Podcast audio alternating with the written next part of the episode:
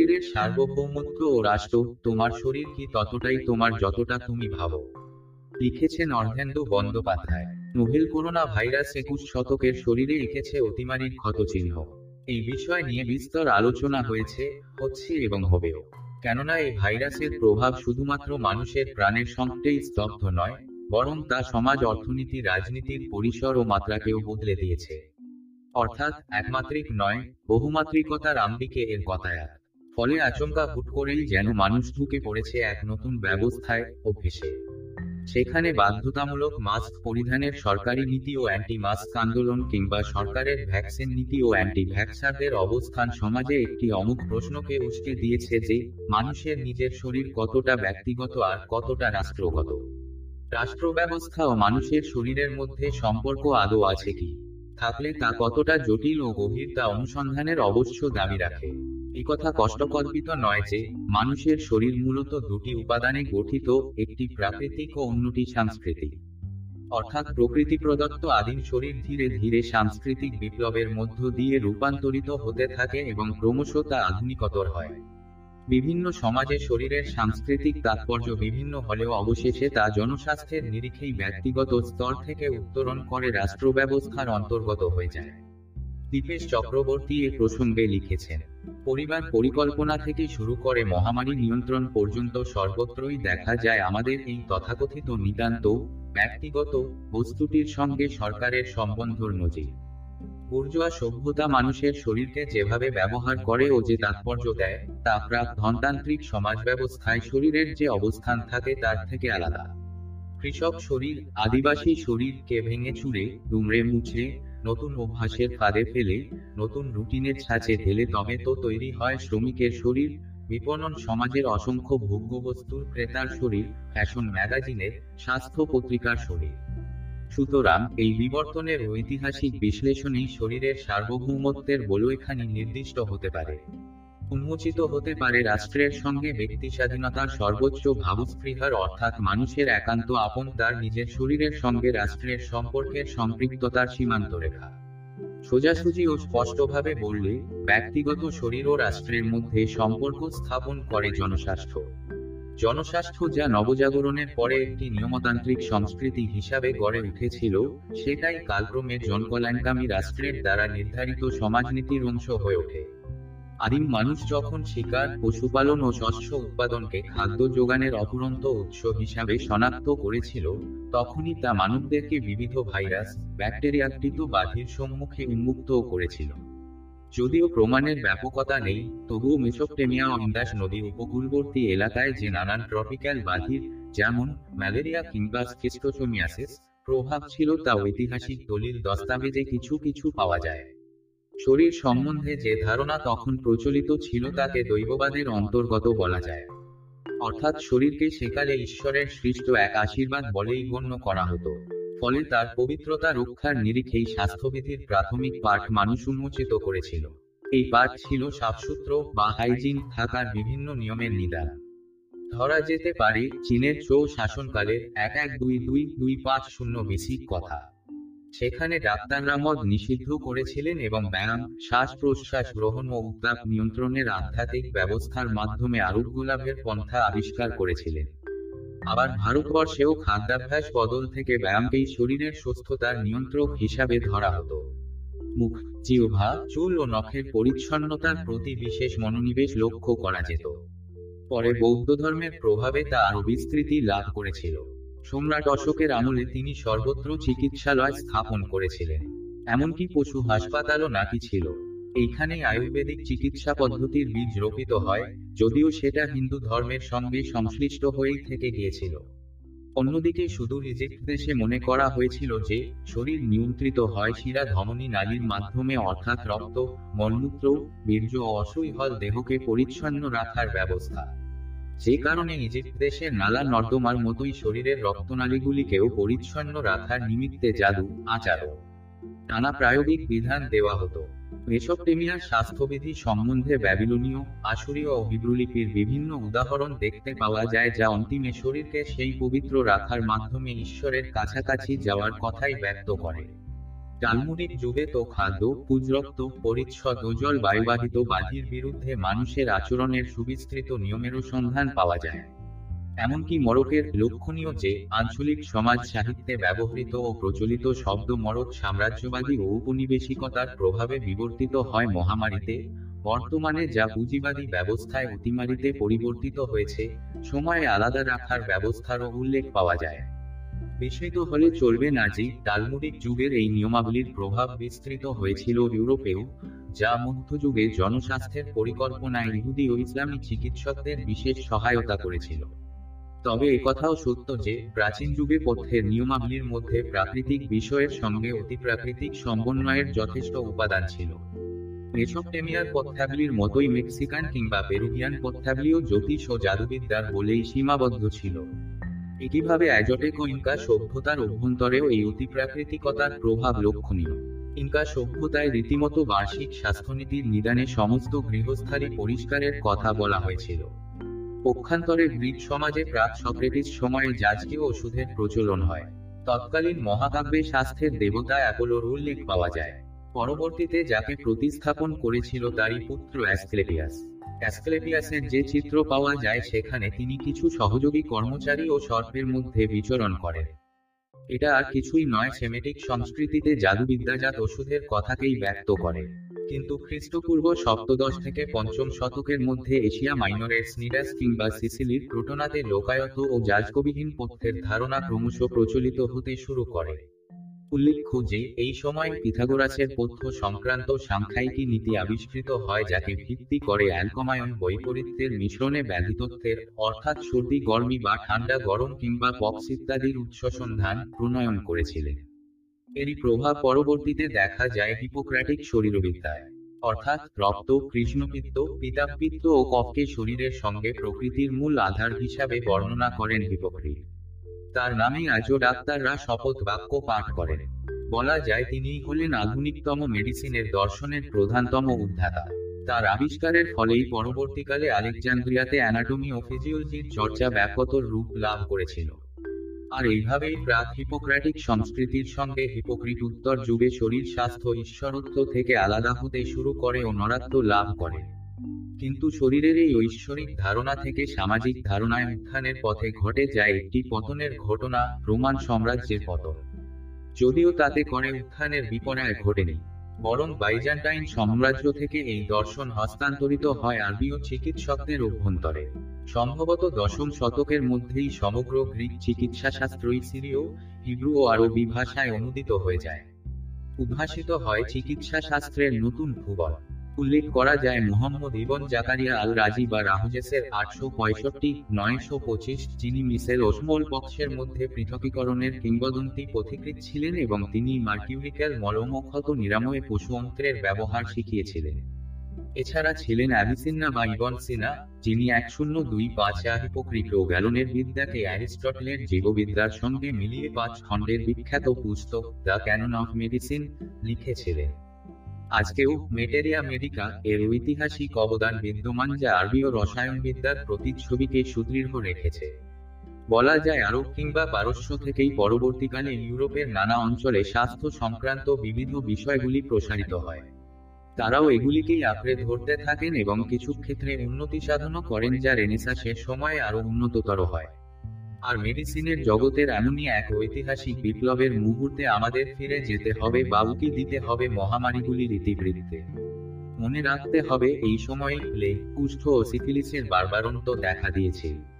লক্ষ্য করা গিয়েছিল গুটি বসন্ত, typhoid, diphtheria, cholera, typhus, anthrax, scarlet জ্বর হাম, মৃগী প্রোকোমা যক্ষা গনোরিয়াও। ম্যালেরিয়ার মতো নানা বাধি। বলা যায়, উন্নয়নের মার্গেই এগুলির উত্থান হয়েছিল, অর্থাৎ আধুনিকতম কৃষি পদ্ধতি ও পশুপালনের প্রক্রিয়াতেই এই রোগগুলি মানবদেরকে আক্রান্ত করেছিল। আর এখানেই আরোপিত হয়েছিল সমাজ থেকে উত্তরিত রাষ্ট্রীয় স্বাস্থ্যবিধি, অর্থাৎ দৈবিক শরীর থেকে সামাজিক শরীর হয়ে তা রাষ্ট্রীয় শরীরে বিবর্তিত হওয়া। যেমন বলা যেতে পারে হিব্রুদের থেকে লেপারদের কুষ্ঠরোগী আলাদা করা সংক্রামক রোগের ক্ষেত্রে টালমুডিক যুগের নিয়মাবলীর প্রয়োগ ল্যাজারেটর সংক্রামক রোগীদের জন্য বিশেষ হাসপাতাল প্রতিষ্ঠা ও রোগ শনাক্তকরণের করা বিধান ইত্যাদি রাষ্ট্রের তরফে লাগু হয়েছিল মানব জীবনের ওপরে। ফলে সেখানেও মানব শরীর ও মানব জীবনকে আবার বদলে ফেলতে হয়েছিল দীর্ঘদিনের অভ্যস্ত রীতিনীতিগুলিকে। অর্থাৎ শরীরকে বাঁচানোর তাগিদেই মানুষকে এই বিধিগুলি মেনে নিতে হয়েছিল যা আসলে তার শরীরের প্রতি ব্যক্তিগত যে অধিকার তাকে কিছুটা হলেও সমঝোতা করে তুলে দিয়েছিল তৎকালীন রাষ্ট্র ব্যবস্থার হাতে। পরে অবশ্য বিধিনিষেধগুলোই স্বাভাবিক শিষ্টাচার ও হাইজেনিক সভ্যতার বৈশিষ্ট্য হয়ে দাঁড়ায়, উদাহরণ হিসাবে বলা যায়, ডায়রিয়ার কথা। একটা সময় মানুষ শৌচকার্য করে, হাত পরিষ্কার করত না। পরে ঈশ্বরের কথা বলে তাকে কিছুটা রক্ষা দিয়েছিল। কিন্তু অভ্যেস সম্পূর্ণ নিকেশ হয়নি। পরে সামাজিক ও রাষ্ট্রীয় ব্যবস্থার প্রজ্ঞাপনের দৌলতে ও সাবান আবিষ্কারের পরে ধীরে ধীরে হাত না ধোয়ার অভ্যেস লোপ পায়। এখন যেমন এটাকে নিয়ে শরীরের ব্যক্তিগত অধিকারে রাষ্ট্রের হস্তক্ষেপ বলে কেউই চেঁচামেচি করে না, কেননা এটাই পরিচ্ছন্নতার ও সভ্যতার রীতি হয়ে গেছে। এমনকি মাত্র আগের শতকেই অস্ত্রোপচার করে বা করার আগে হাত ধোয়ার রীতি চালু হয়। এখন কেউ এসব নিয়ে বিরোধাভাসের কথা কল্পনাও করতে পারেন না। কিংবা ধাইমা থেকে নার্সিংহোমে প্রসূতির স্থানান্তকরণেও শরীরের চেতনায় বিবর্তন দেখা যায়। সেগুলিকে নিয়ে পরবর্তী প্রজন্মগুলি আর প্রশ্নও তোলেনি, কেননা এই রীতির মান্যতাই ছিল তাদের স্বাভাবিক জীবনের প্রকাশ। এমনই এই উত্তরণ যে ব্ল্যাক ডেথ মহামারীর আগমন সমগ্র ফিউডালিজমকেই উৎখাত করে দিয়েছে। সে নিয়েই দীর্ঘ নিবন্ধ লেখা সম্ভব, কিন্তু সেই আলোচনা অন্যত্র হবে। এখন কথা অনস্বীকার্য যে বিভিন্ন রোগ ও মহামারীকে কেন্দ্র করে সমাজ, অর্থনীতি, রাজনীতি, স্বাস্থ্য ব্যবস্থা যেভাবে পাল্টেছে তা প্রকৃত প্রস্তাবে শরীরের সার্বভৌমত্বের ধারণাকেও যুগে যুগে বদলে দিয়েছে। যেমন প্লেগের সুদূর বিস্তৃত প্রভাবে নানান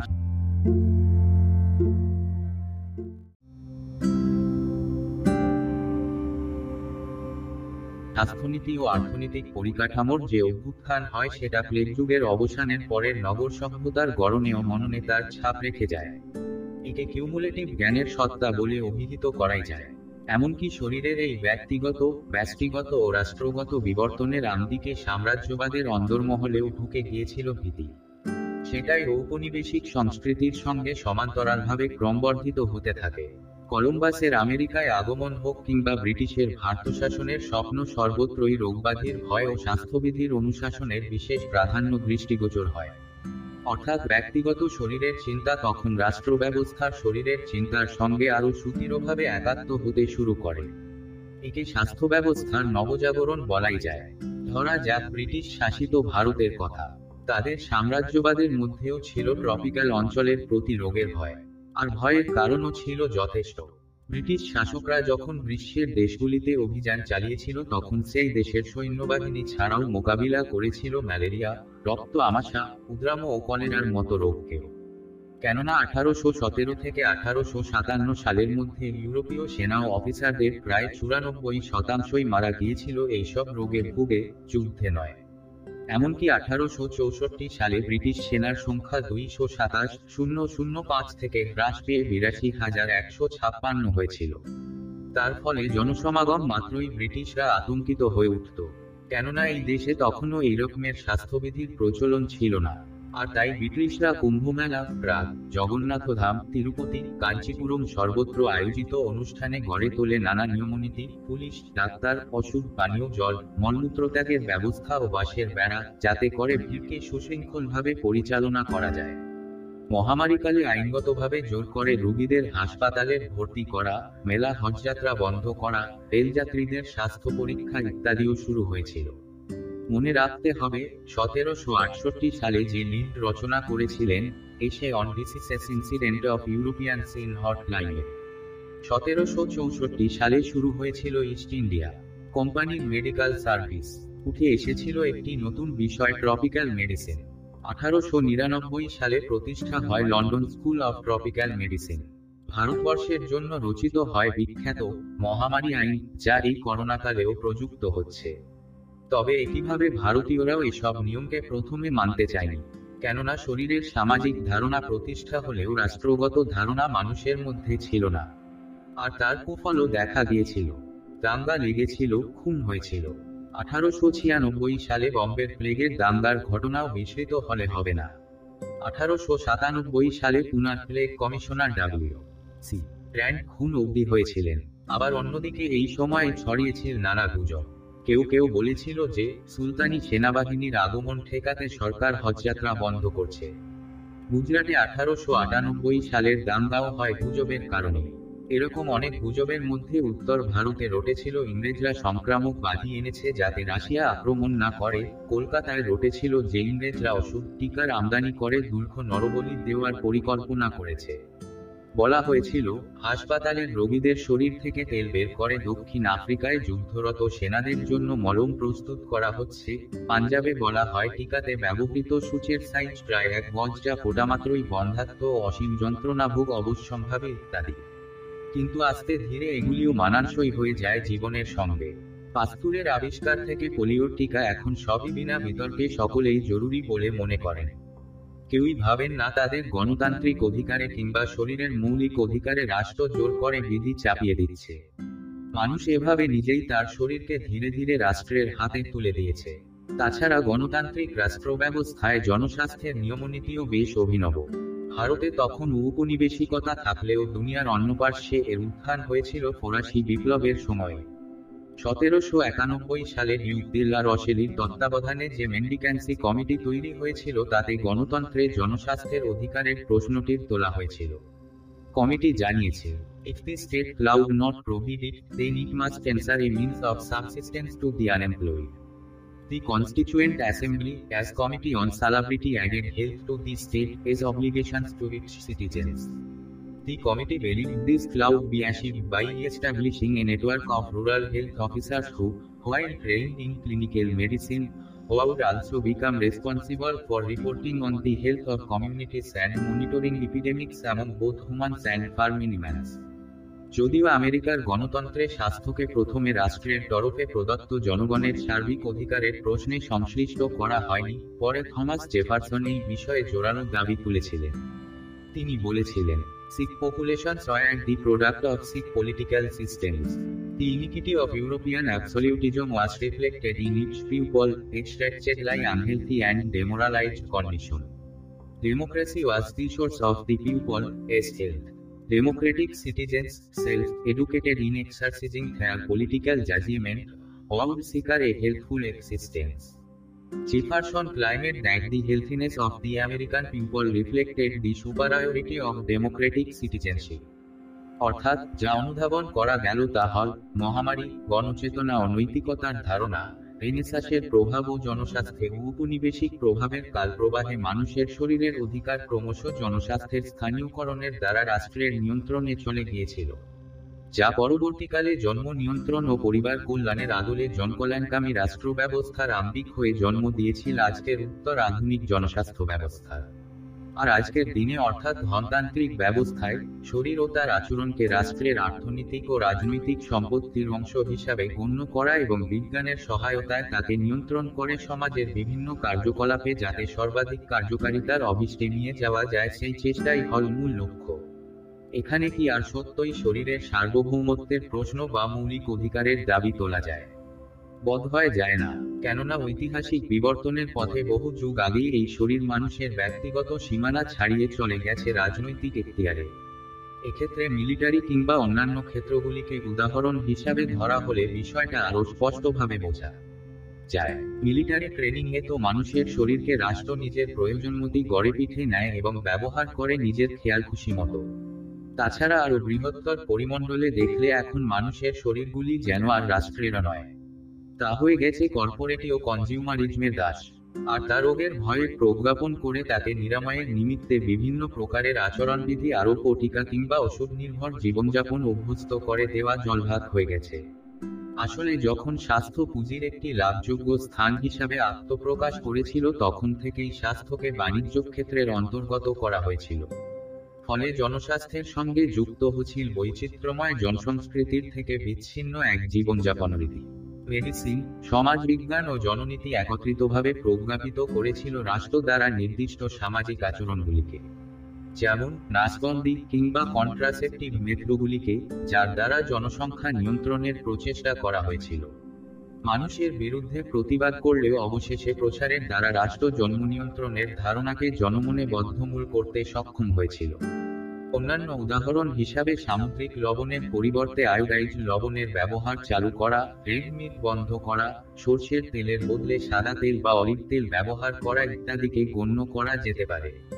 উল্লেখ্য যে কিছু ক্ষেত্রে এমন অভিযোগ শোনা গিয়েছিল যে আয়োডাইড লবণে শরীরের চাহিদার তুলনায় বেশি আয়োডিন থাকার জন্য থাইরয়েড ও রক্তচাপের সমস্যা বৃদ্ধি পেয়েছিল, তবুও সে শব্দ পেটেকেনি অর্থাৎ এখন শরীর বাণিজ্য পণ্যের ক্রেতা ও বিক্রেতার মুখ হয়ে দাঁড়িয়েছে। আবার শিল্পপতিরা ব্যক্তিগত শরীরকে বিজ্ঞাপনের দ্বারা কিছু ক্ষেত্রে জাতীয়তাবাদী ও জাতিবাদের সহায়ক হিসাবেও ব্যবহার করে থাকেন এবং নানা পণ্যের বিক্রিও তাতে বাড়ে অনেক উচ্চ স্তরে ফর্সা হবার মলম থেকে বগলের ত্বকচর্চার জন্য এখন নানাবিধ সামগ্রী উপলব্ধ। এছাড়াও সুঠাম ও সুডোর শরীরকেই ফিট ও হিট বলে এমন প্রচারিত হয়েছে যে তা থেকে প্রোটিন শেক ও ইনসুলিন গ্রহণের প্রবণতা বৃদ্ধি পেয়েছে।